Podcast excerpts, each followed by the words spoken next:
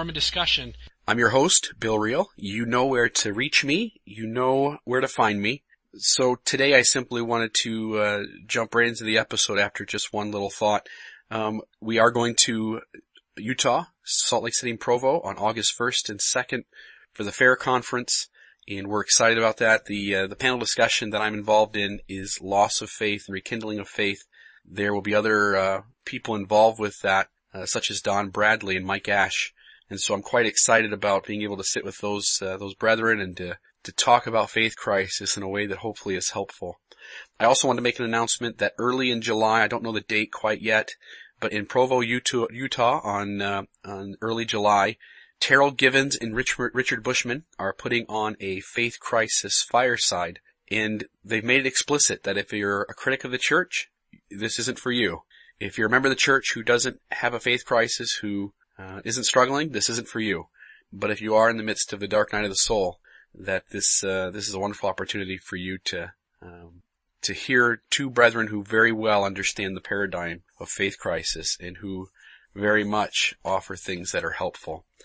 I also just want to say too, if you want to donate to the program and help us to keep things going, help us to make sure that our equipment improves, and help be able to fund things such as the trip to uh, to the fair conference, please go to mormondiscussion.podbean.com, check out the uh, PayPal donation uh, link, and uh, please make a donation to the to the podcast.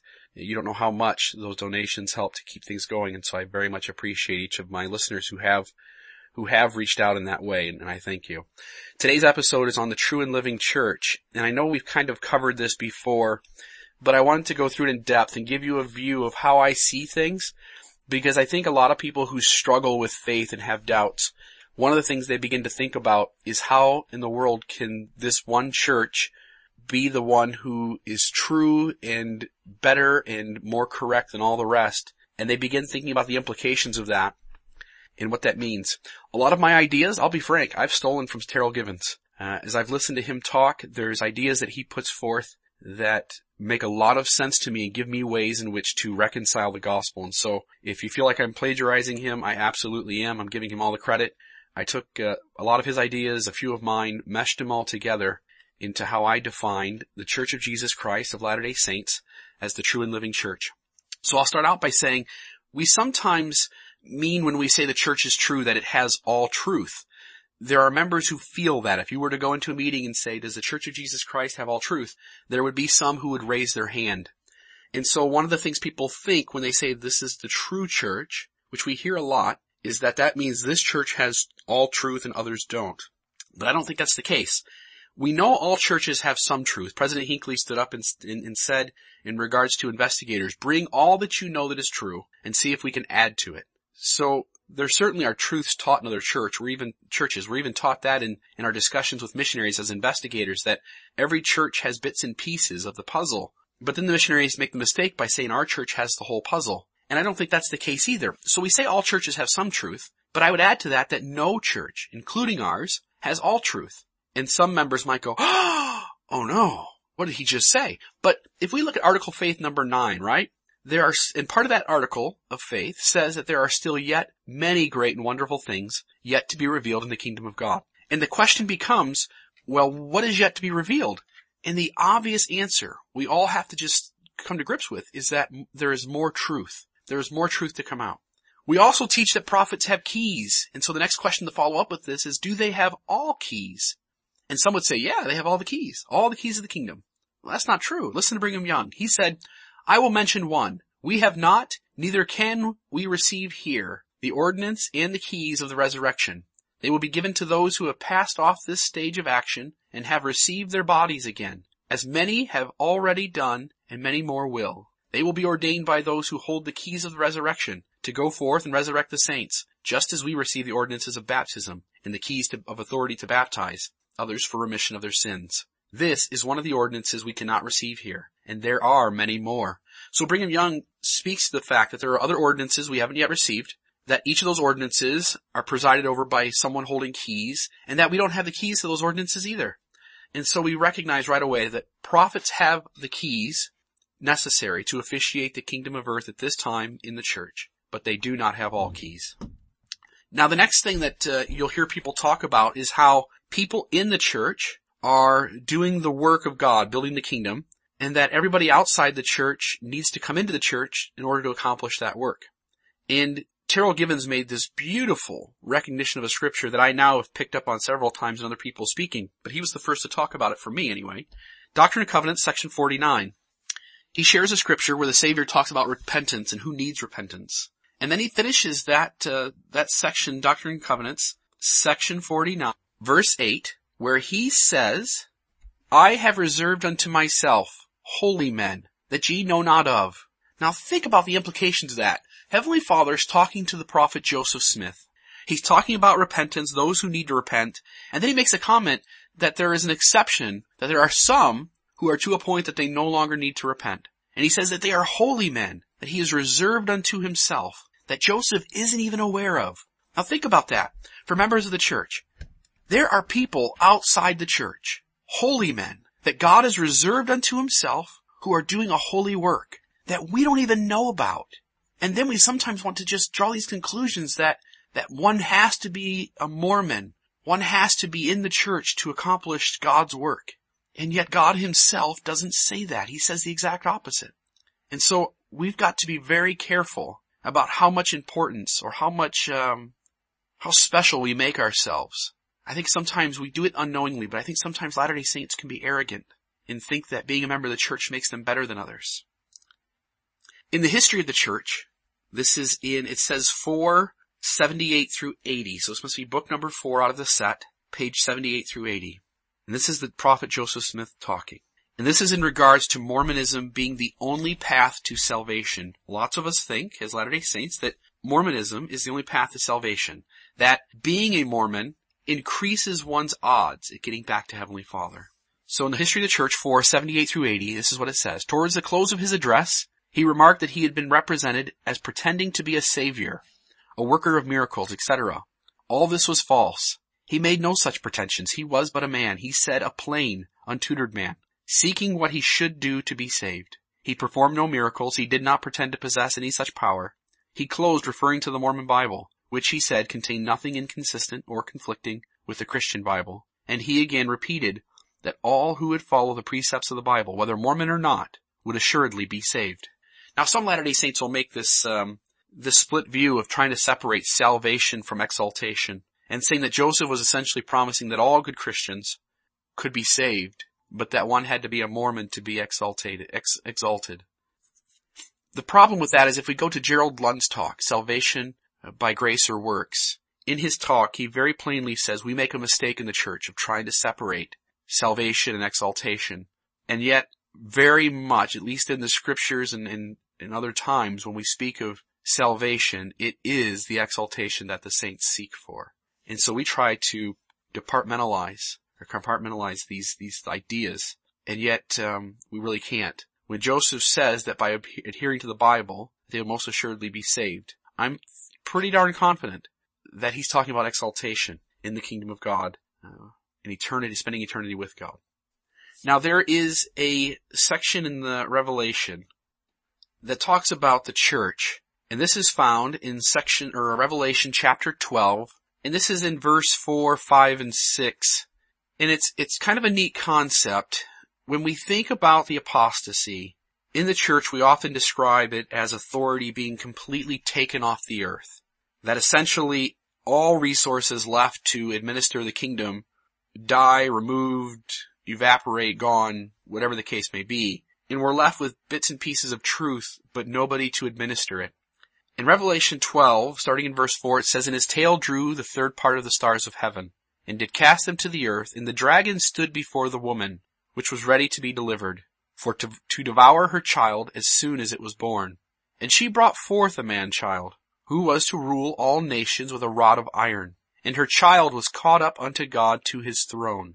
And the woman fled into the wilderness, where she hath a place prepared of God, that they should feed her there a thousand two hundred and threescore days. Now, as Terryl Givens makes the comment that this woman represents the church, and that the church fled into the wilderness where she was nurtured of the Lord. And the way he reconciled this with some of these questions of apostasy was to understand that, for instance, the three Nephites still walk the earth. Did they have authority?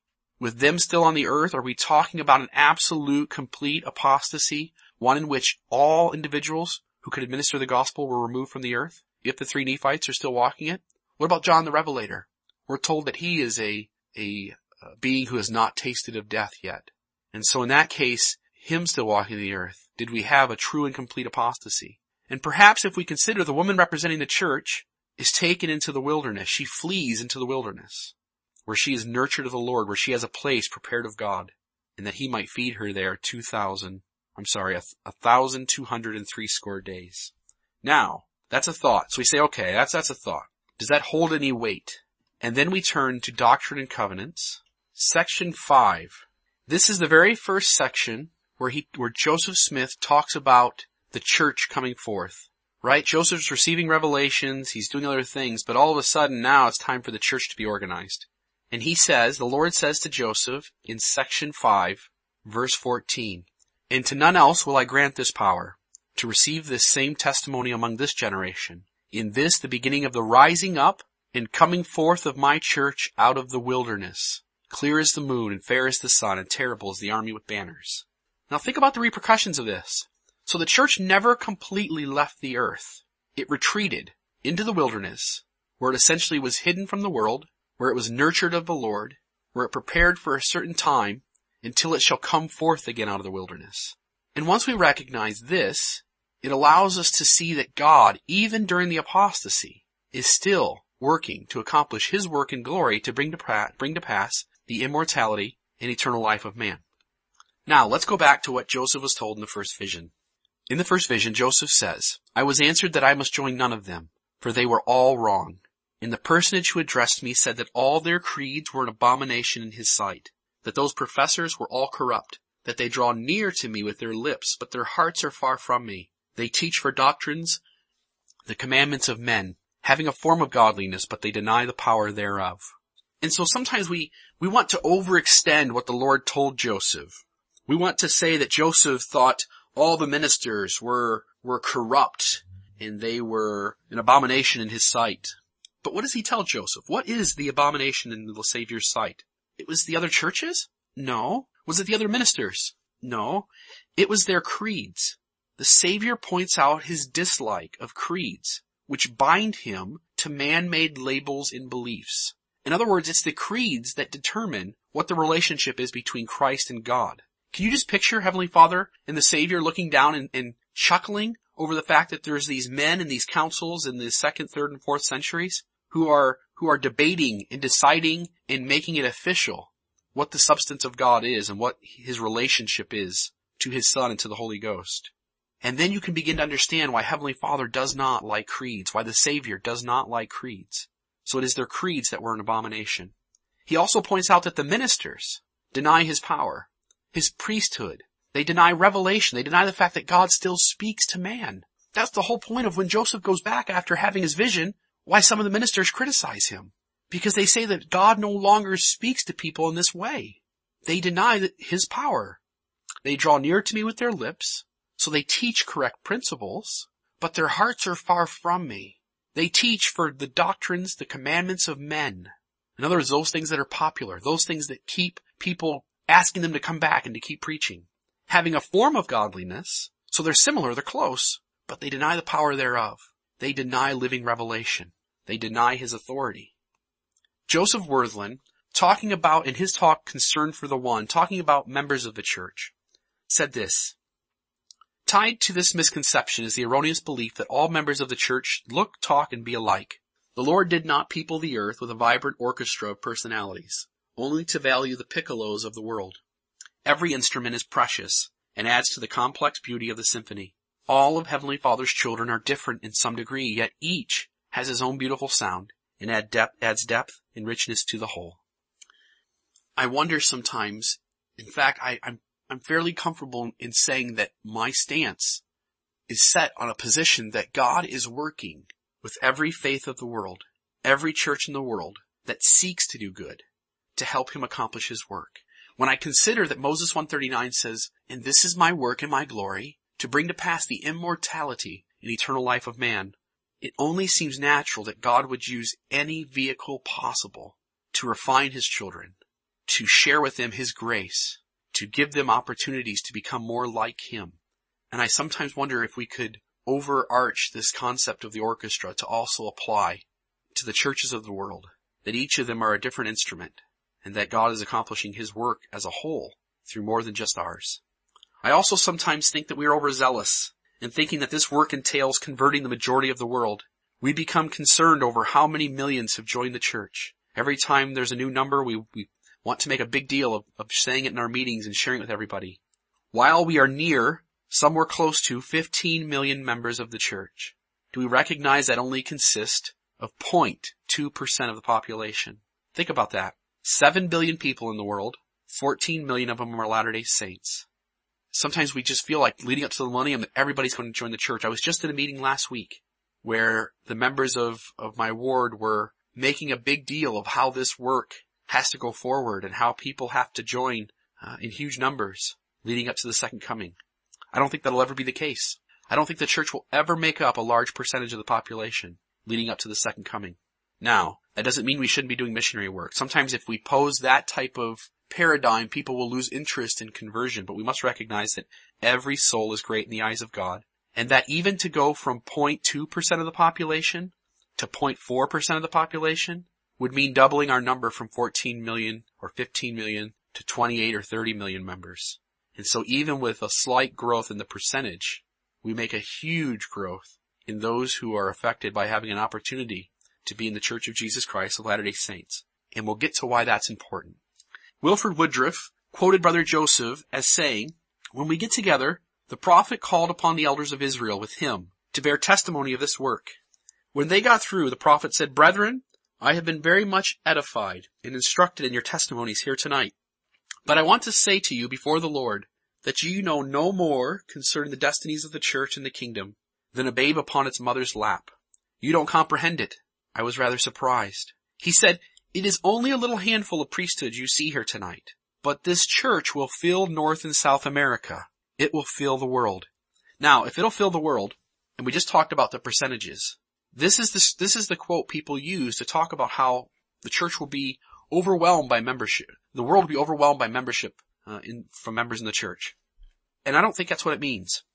While we are such a small percentage, and I, I think it almost impossible for that number to ever be uh, a significant percentage of the, the world population that are members of the church, at least not until after the second coming. I also recognize that Joseph promised the brethren that the church would fill North and South America, that it would fill the world.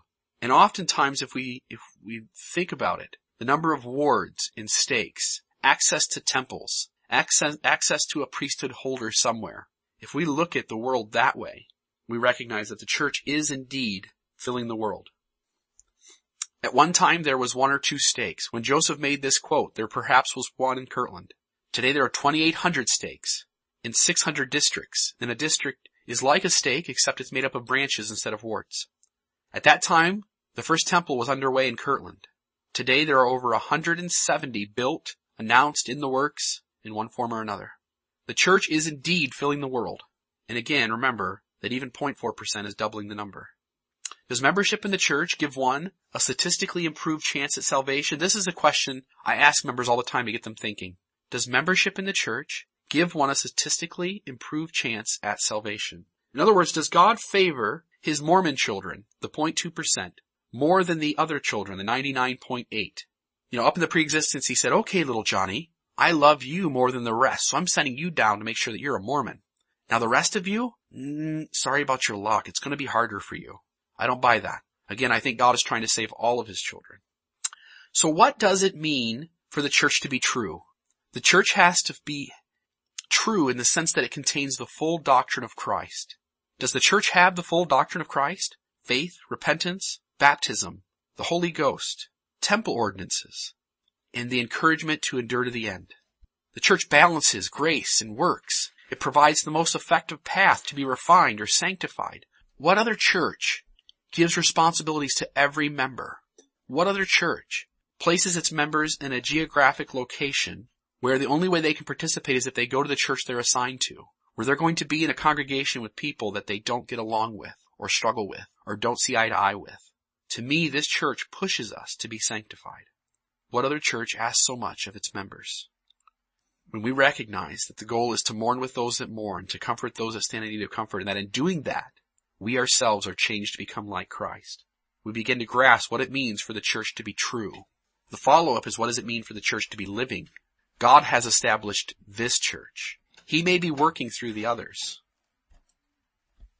but he has established this church. He has placed in it a living prophet, in living apostles.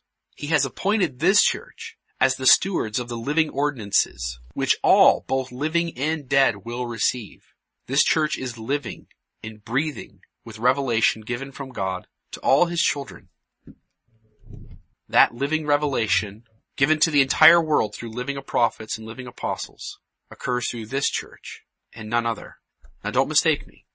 I'm certainly comfortable with recognizing that all of God's children have a right to and the ability to receive revelation. But when revelation will be given to the world as a whole, he'll do so through his living church. So to me, that's what it means when I say the Church of Jesus Christ of Latter-day Saints is the true and living church upon the earth. And I hope that that gives you flexibility to see it that way too. Thank you. I hope you enjoyed this episode. God bless and may the Lord warm your shoulders.